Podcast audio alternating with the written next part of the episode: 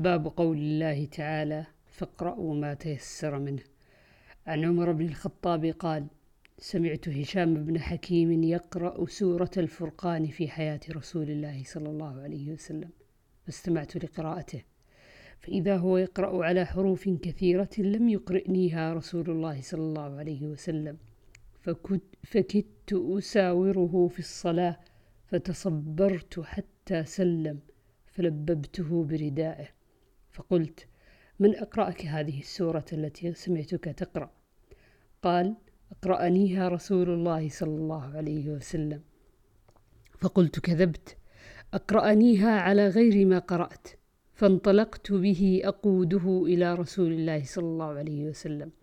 فقلت إني سمعت هذا يقرأ سورة الفرقان على حروف لم تقرئنيها. فقال أرسله اقرأ يا هشام.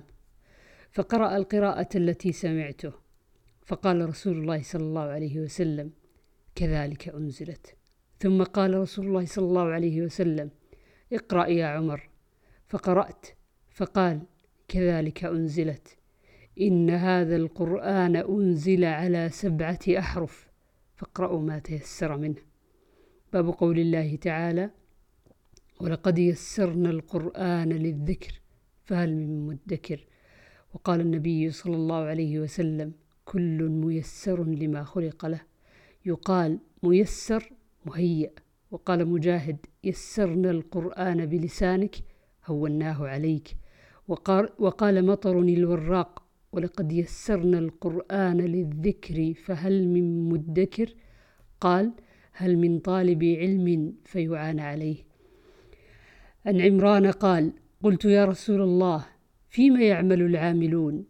قال كل ميسر لما خلق له.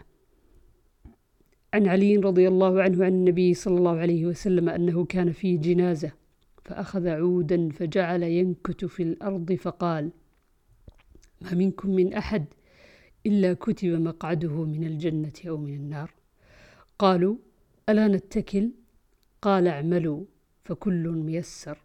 فأما من أعطى واتقى وصدق بالحسنى فسنيسره لليسرى.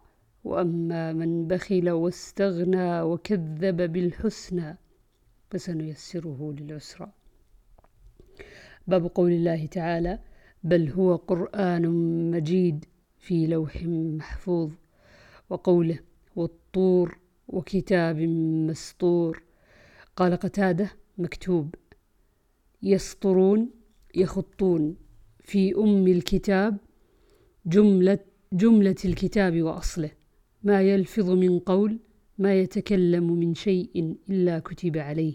وقال ابن عباس يكتب الخير والشر يحرفون يزيلون. وليس أحد يزيل لفظ كتاب من كتب الله عز وجل ولكنهم يحرفونه. يتأولونه على غير تأويله. دراستهم تلاوتهم واعية حافظة وتعيها تحفظها. وأوحي إلي هذا القرآن لأنذركم به يعني أهل مكة. ومن بلغ ومن بلغ هذا القرآن فهو له نذير. وقال لي خليفة بن خياط حدثنا معتمر سمعت أبي عن قتادة عن أبي رافع عن أبي هريرة عن النبي صلى الله عليه وسلم قال لما قضى الله الخلق كتب كتابا عنده غلبت أو قال سبقت رحمتي غضبي فهو عنده فوق العرش. وعن أبي هريرة رضي الله عنه قال سمعت رسول الله صلى الله عليه وسلم يقول إن الله كتب كتابا قبل أن يخلق الخلق. إن رحمتي سبقت غضبي فهو مكتوب عنده فوق العرش.